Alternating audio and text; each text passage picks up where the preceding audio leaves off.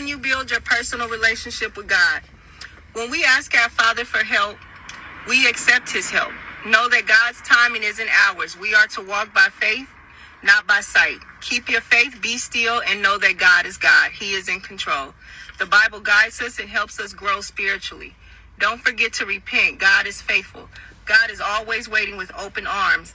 God loves his children. Do right because it pleases God and his ways are perfect.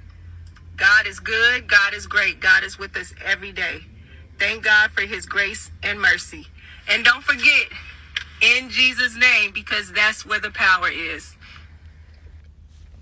I will repay you for the years the locusts have eaten, the great locust and the young locust, the other locust and the locust swarm.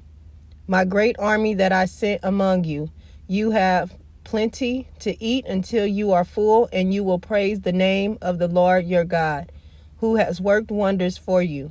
Never again will my people be ashamed.